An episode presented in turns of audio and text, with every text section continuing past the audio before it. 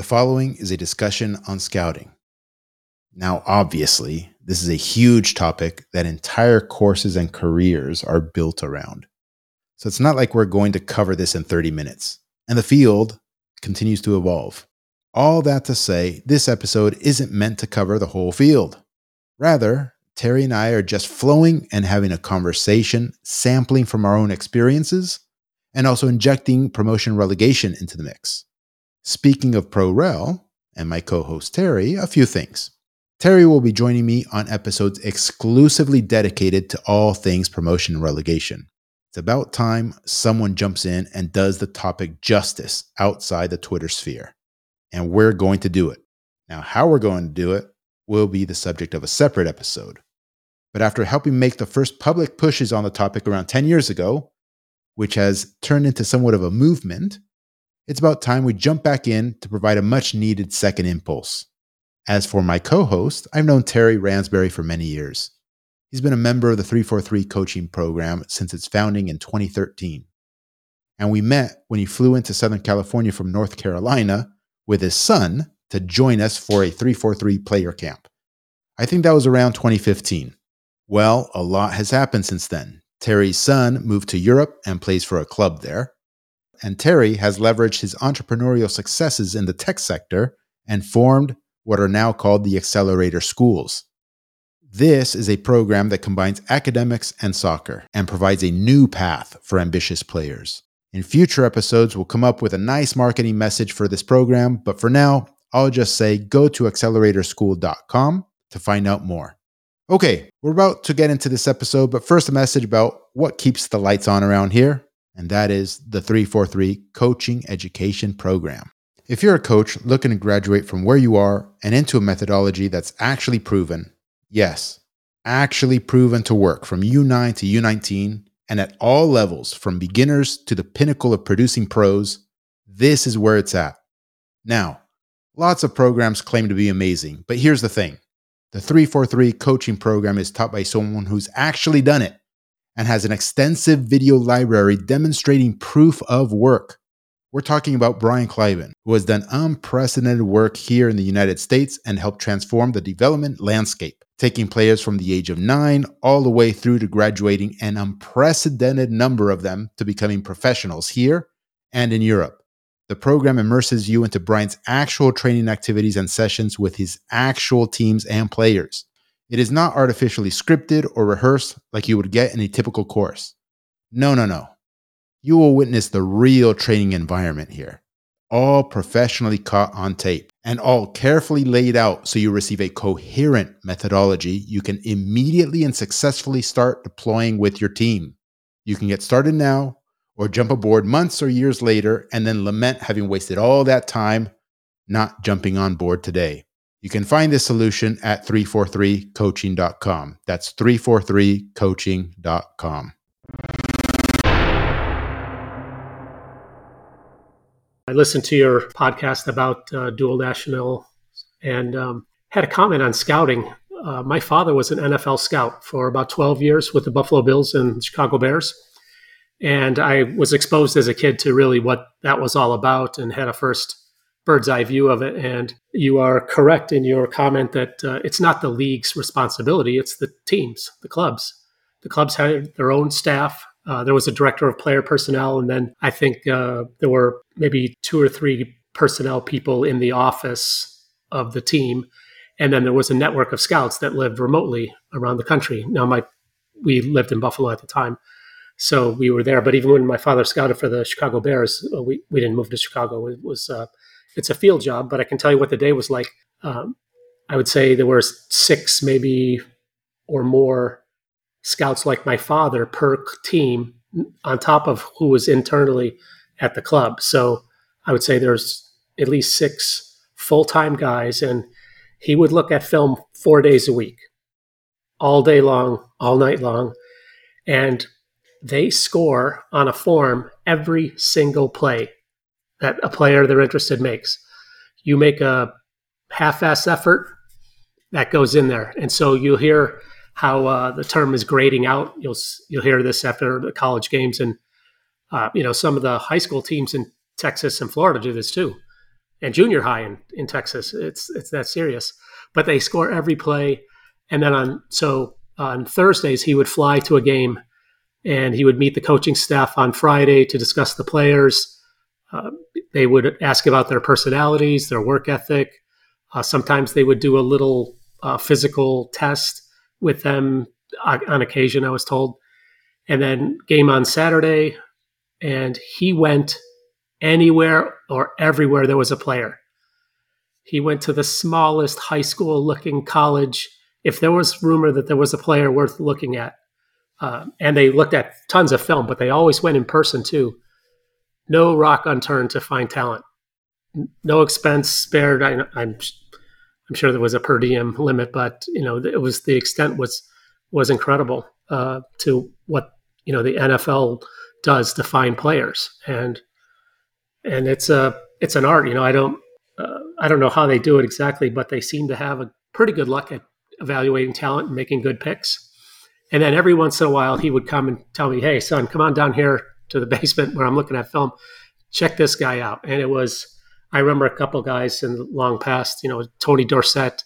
He said this guy is going to be a star in the NFL. Just, uh, just it's a special player.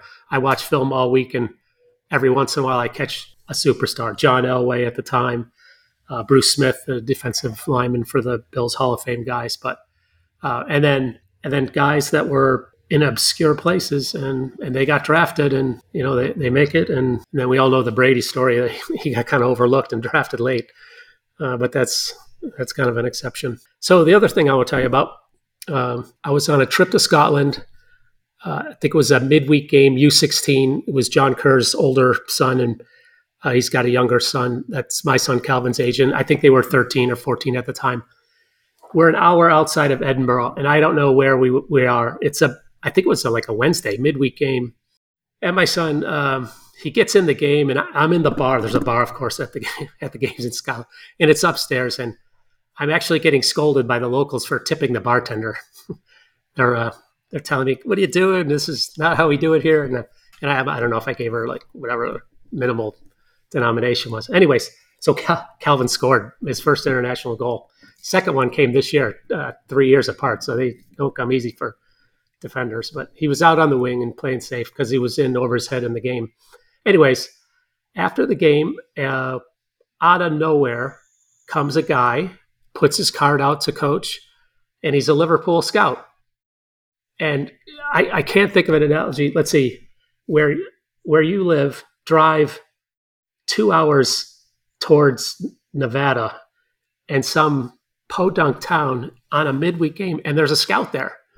He's a Liverpool scout. They had a player that uh, looked good to them, and they ended up getting a week trip to Liverpool with uh, the kid and the coach. But an example of, I'd say, an analogy to the NFL situation where, you know, there's on a Wednesday night in the middle of nowhere, they're they're not taking any chances. There, there's a guy there, and maybe he's a volunteer or maybe he gets paid if if success happens. I don't know how they compensate, but just an example of the extent that you know the highest level in in American football and English football goes to to find kids. Okay, my my worldview, Terry, um, offered me these reactions while you were telling me this the stories of of the NFL, and and maybe you can chime in whether I'm off base here. I'm always curious as to how much better things would be if American football had promotion and relegation. You know, so so you so you gave the example of it seemed like a, a thorough job was being done at the Buffalo Bills with six full time scouts. You know, going out and meeting with players if there's something that piqued uh, your father's interest. And I'm curious as to if, again, this sport had promotion relegation in our country. One, would the Buffalo Bills have an even larger uh, scouting department because as good a job as they may have done, that's relative to the other franchises in the NFL. Again, because there's no risk of, you know, going down and you only have to, you know, be as good as the playoff line at that point to kind of say, okay, we did well. So that's always a curiosity in my mind. You know, how much better would it even be if it was an open ecosystem? Perhaps not just in raw numbers of scouts that the the team would employ, but perhaps i mean i don't know how good all those six scouts actually were. You know they were doing the job. They were scoring every action of every play and and all those sorts of things. But how good were they actually? May, are there better people doing that could have done it? I don't know terry. Again i'm just spitballing here. From my experience with with mls and mls scouts and us soccer scouts and things like that. Yeah let me comment on a couple things there. Sure. so uh, there is a tremendous glut of ex players that want to stay in the game. And the competition for coaching jobs, most of them take at least two years of volunteer assistant somewhere. Mm-hmm. So uh, I think there's there's that factor independent of your question, and then I would say there's there's pride in you know competing and winning that is independent of the league. But I would agree with you. There's no doubt if there was promotion relegation, there would be maybe a little more scrutiny to who got to be a scout. There's a lot more. I mean, look at the TV rights. They're 5x, I think, the EPL. The NFL TV rights are 5x the EPL rights. And there's a lot to protect if you're there. And of course, I think they would either make more more scouts or they would have you'd probably be scored on your player identification performance.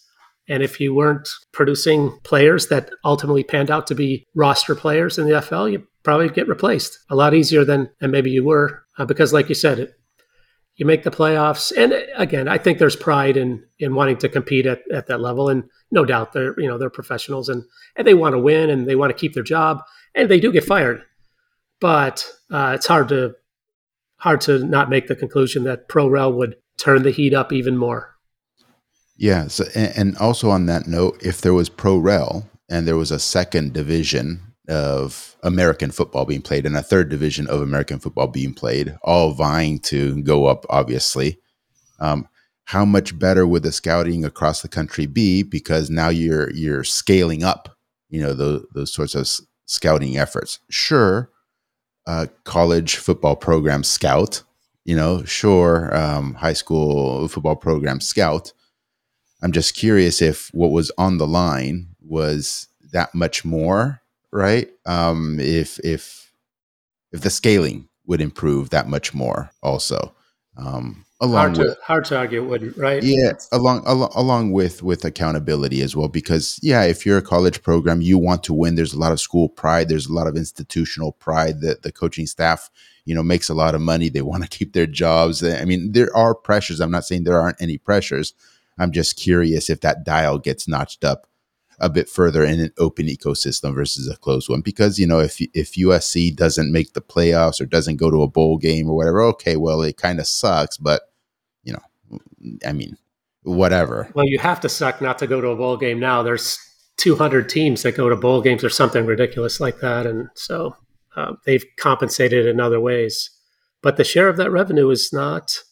It's not trivial. And there, if you had a chance, uh, I know my my son ha- happened to go to two two good examples for college. One at Alabama, where there's a guy I heard that takes Nick Saban's car and reverses it, so he doesn't have to waste 20 seconds backing out of his parking spot. He can just drive forward.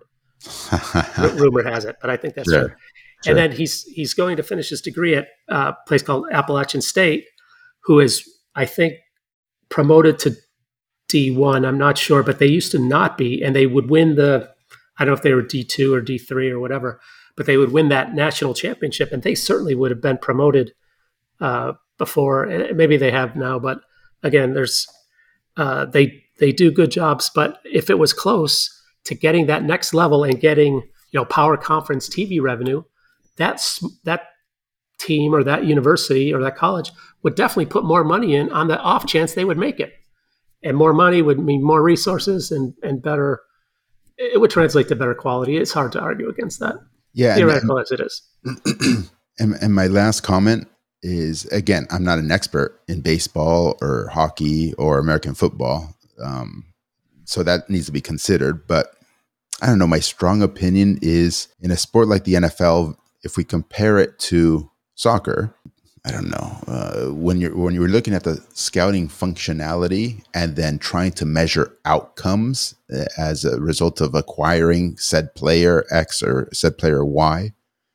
it seems a lot more difficult to do so in soccer, being a far more team sport and not and, and the objective metrics not being so one, so much as one-on-one matchups, right? So in the NFL, you can go position by position, in my opinion, and kind of look at all those one on one actions and score them a lot easier and understand the influence of a player relative to the team a lot better than the impact of a soccer player um, and their impact on a team's ultimate performance or not. And, and being able to scout the soccer player seems to me a little bit more difficult so, for example, if you're going to scout a central midfielder or whatever, maybe it doesn't touch the ball all that often in a particular game that you watched, or two, or five, or 10. But I mean, that player's movement off the ball impacts the game, right? Or, or that player's, um, if you can assess that player's real capacity of looking and scanning the field off the ball right? That is a skill that doesn't show up in any objective uh, metric uh, or stat sheet. And those things impact the game and are a, an important assessment of the player, right? And so when I think of like the NFL, I think a lot more of these one-on-one sort of actions that that aren't as subjective, right? When when assessing the impact uh, uh, of that player and the quality of that player. So that's always a, a, thing that's swirling around in my head. Degree of difficulty, right? In baseball, how many hits do you have, right? Uh, your earn, uh, your ERA if you're a pitcher. I mean, there's all these things that are that capture um, to to a good first order how good you are. And in soccer, I think that's that's lacking. And then this leads into accountability of the team and its scouting department and its scouting personnel because again it's hard to measure whether your scouting was on point or not on point because you could always push the blame off on somebody else. Well i got a great central midfielder. It's just everybody else that is he's surrounded by is trash. So that's why he doesn't have the performance metrics that he had when we recruited him. You know what i mean? You can you can have all, all this all these sorts of opinions floating around. And so, in conclusion, I'd like to think, and I'm I, obviously this is my position, that in an open ecosystem with all the incentive structures that brings, you're forced to do as best you can, um, versus if it's closed. And that, that's all, man. I, I, just think there's a di- distinction between the sports. It is, and and I'm familiar with both now, uh, football and and football, uh, and and the the NFL is more of a quantitative evaluation sport. You know, receivers and running backs and and quarterbacks take a lot of the uh, uh, easy stats that we grew up with as kids, and and the analogies aren't there in, in soccer. And I think it's very very difficult. I think in uh, scouting scouting soccer. Uh, I think in in soccer, the opposing team can influence the performance of an individual uh, by either isolating or keeping the ball away.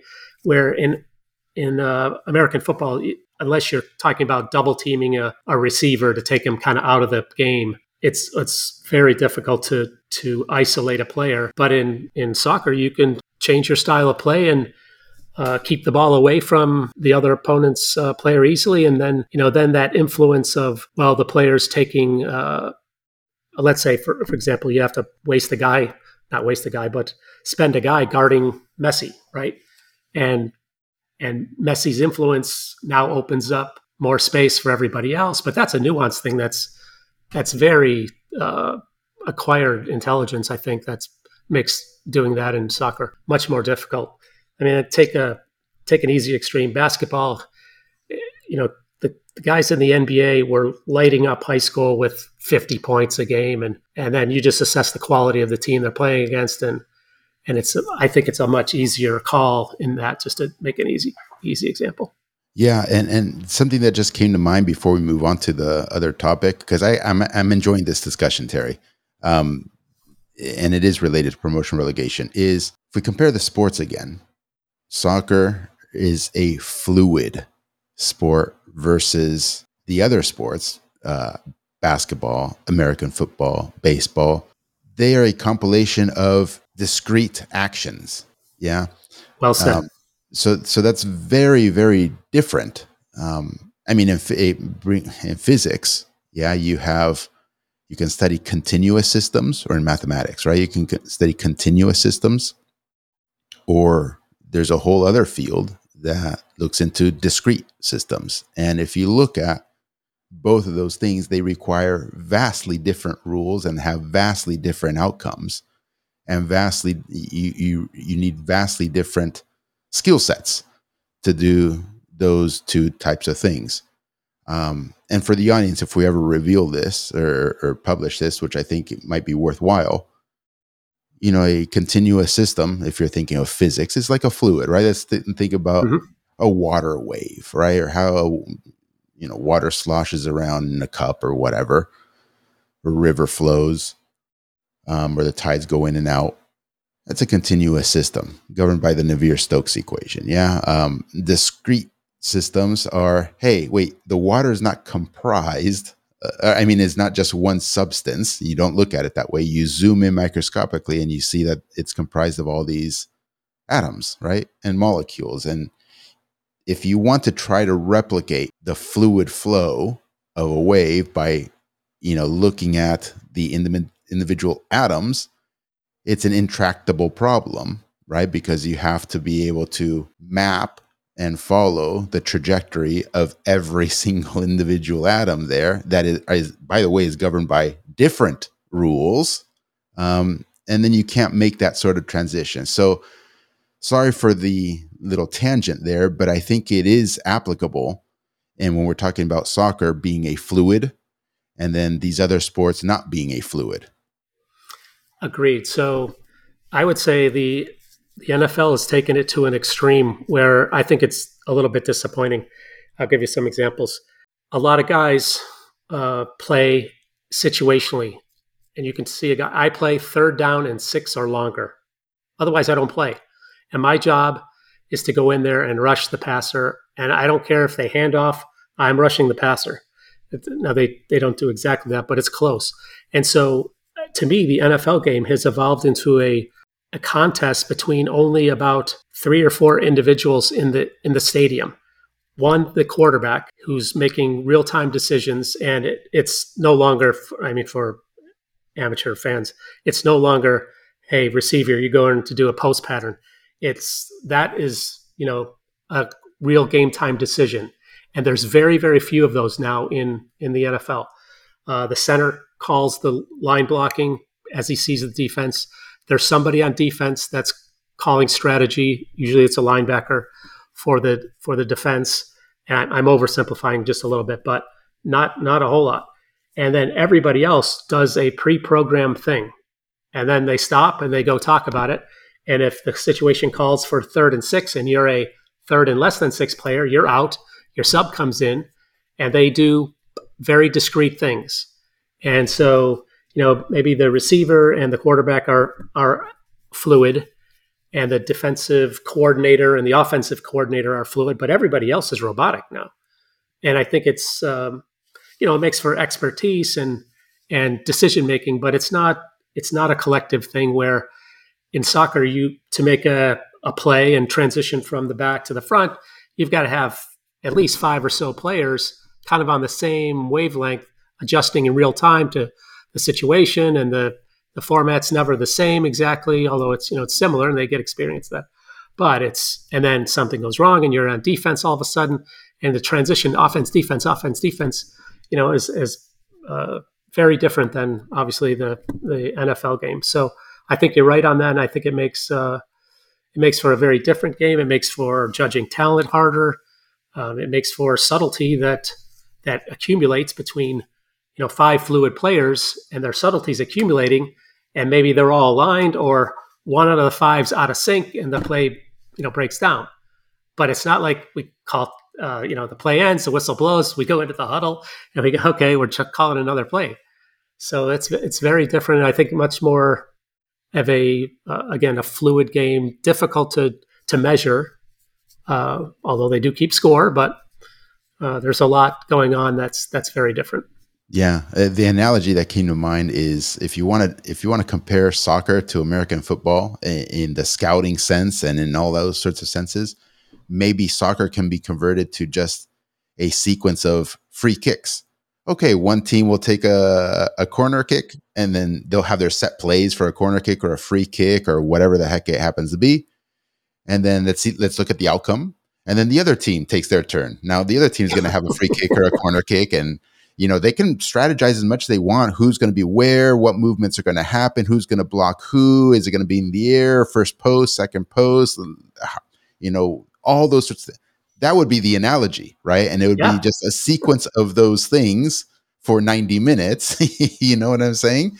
And then okay then the scouting becomes equivalent in my opinion because then you can see all right this guy's this tall so he wins this many headers per corner kick and this many headers per per free kick, and the deliverer of the free kick has this many direct free kick goals, or for you, you know what I mean? That yeah. would be the scouting equivalent, but that's not soccer. Soccer is a fluid. No, and let's hope it never goes that way. they've tried sure to do be. things like that. It's crazy. Uh, I think they've got it pretty good. Although I think you know there's some benefit to having, and I think your methodology at three four three does a little bit of this. I, I know on uh, I've always been in a, a fan of uh, choreographed throw-ins. Like you should have mm-hmm. five plays, and yours are offensive. Mm-hmm. Uh, I remember I've watched all the videos. You know, it's just what I do and how I got into three four three. But I think there should be more of that, and maybe maybe there is in, choreographed getting out of the back with pattern play where you know somebody's going to come from you know midfield towards the ball, somebody's clearing space out. I think that does happen, but in the NFL, it's all like that. So yeah, but no, but I think there's there's beauty in it to no, to have pre-programmed expectations. Yeah, sorry to interrupt, Terry. Uh, no, a hundred percent. I mean that that is part of our core methodology is to have uh, these patterns of play in the build out phase, you know, in the transition to midfield and in the attacking phase. Um, and we used to call it, or we do call it choreography to a certain extent. They are plays now does that mean that it's going to be done identically like that every time our team has a ball? Or if you're talking about uh, Marcelo Bielsa or Pep Guardiola, no. It's just you're giving, you're providing structure for your players to understand these patterns of play and then developing their own recognition without communicating in a huddle as to what should happen or what shouldn't happen.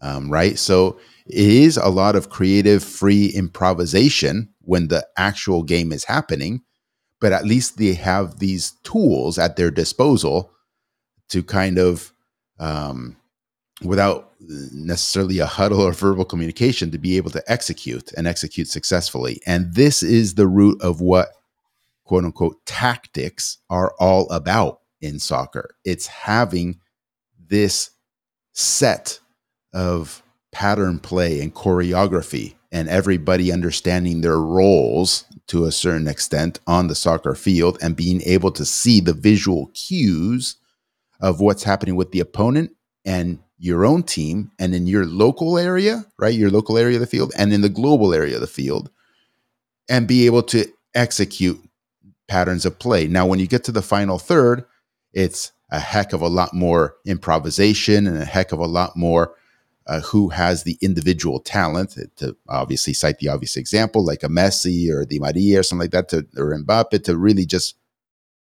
individually break you down. There is no choreography. It's a, all improvisation, skill, talent that ultimately ends up in in the goal.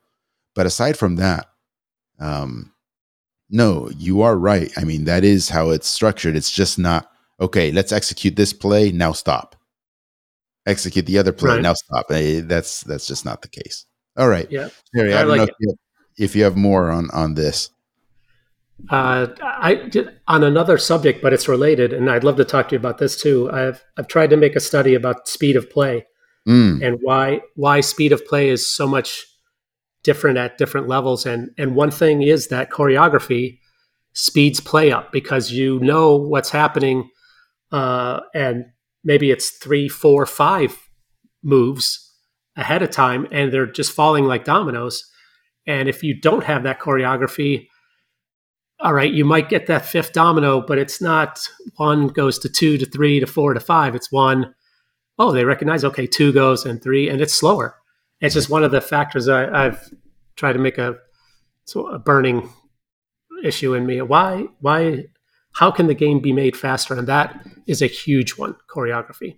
That's Again, it's not foot speed. It's not, this is orchestrated with the ensemble of players, and it's a beautiful thing.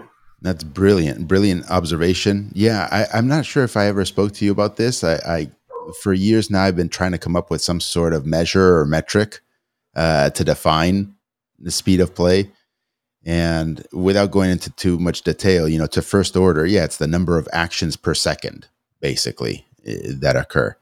Um, that's a good definition. Of course, you have to take into account other things, and we would need the raw data of a match to, to, to do properly. But you know, obviously the number of actions per second will vastly be influenced by the spatial separation uh, of the players performing those actions. Yeah. So if you're in a small little grid, let's say at the top of the box, and it's FC Barcelona prime FC Barcelona under Pep and with Iniesta, uh, Xavi, Messi, Dani Alves, you've seen many examples where they're in the attacking third, they're going into the attacking third, and they're compact they're only set, separated by maybe 10 yards or five yards, even sometimes. And it's pop, pop, pop, pop, pop, pop, pop, and they do five passes in three seconds. That speed of play is outrageous. Now, if they were spatially separated by 20 yards, you know, then the speed of play is not going to be the same. But you have to do apples to apples comparisons. Um, but somebody, I don't know if that's been done. I know there's a whole analytics community being developed in football. It's still nascent uh, where they start exploring things like utilizing machine learning and and those new tools. But I'd be super curious if anybody's come up with that sort of definition and actually implemented something. Uh, I'm not that sophisticated, but I've compiled a list somewhere. I'll share it with you sometime about things that contribute to speed of play, and it's a long list. Mm-hmm. And it's you know just and I'll give you t- two quick examples. One, knowing where you're going before the, the ball gets to you. So it's defining time zero is not when the ball gets to you. Time zero is when you make that decision after reading the situation.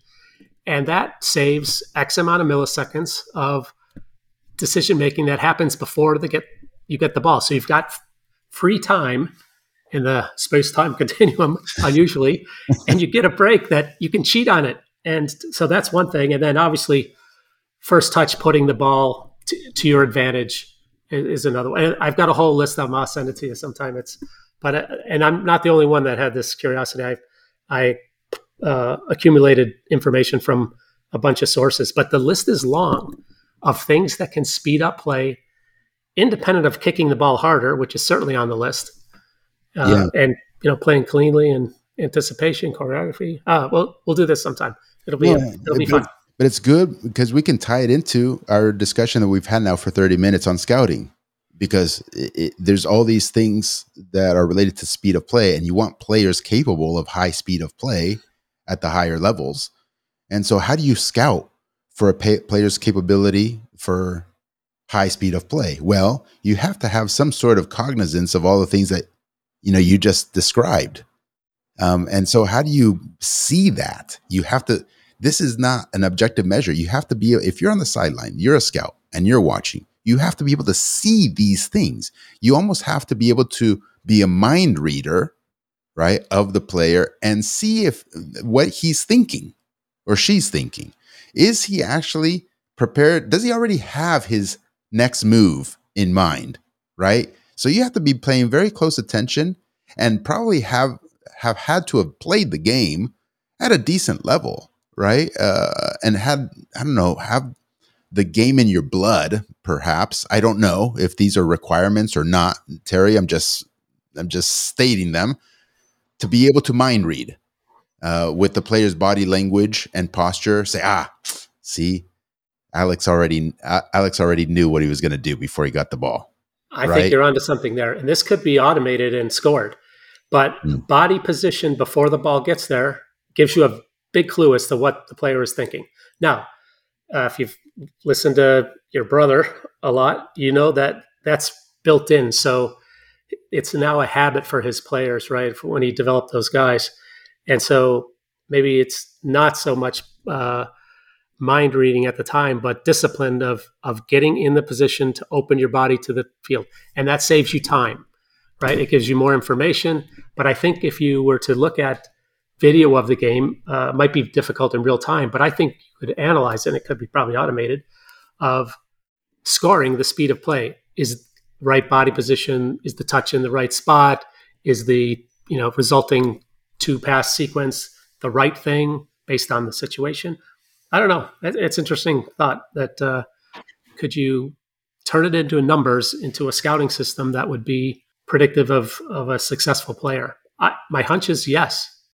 And that right there is a good note to end on. Thanks, Terry. All right, everyone. Thanks for listening. If you're wondering how to help change the status quo, please consider giving us a five star rating along with a comment on Apple Podcasts or whatever platform you happen to be using, especially if you want to help the promotion relegation movement in the United States. A movement, mind you, towards a truly open and inclusive ecosystem and away from a closed and exclusive one. You can absolutely make a positive impact, so don't let anyone convince you that you don't matter.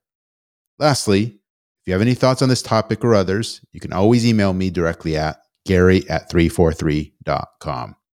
343 is spelled as you see it on the podcast logo. I always try to respond to every sincere connection, but until next time, keep building.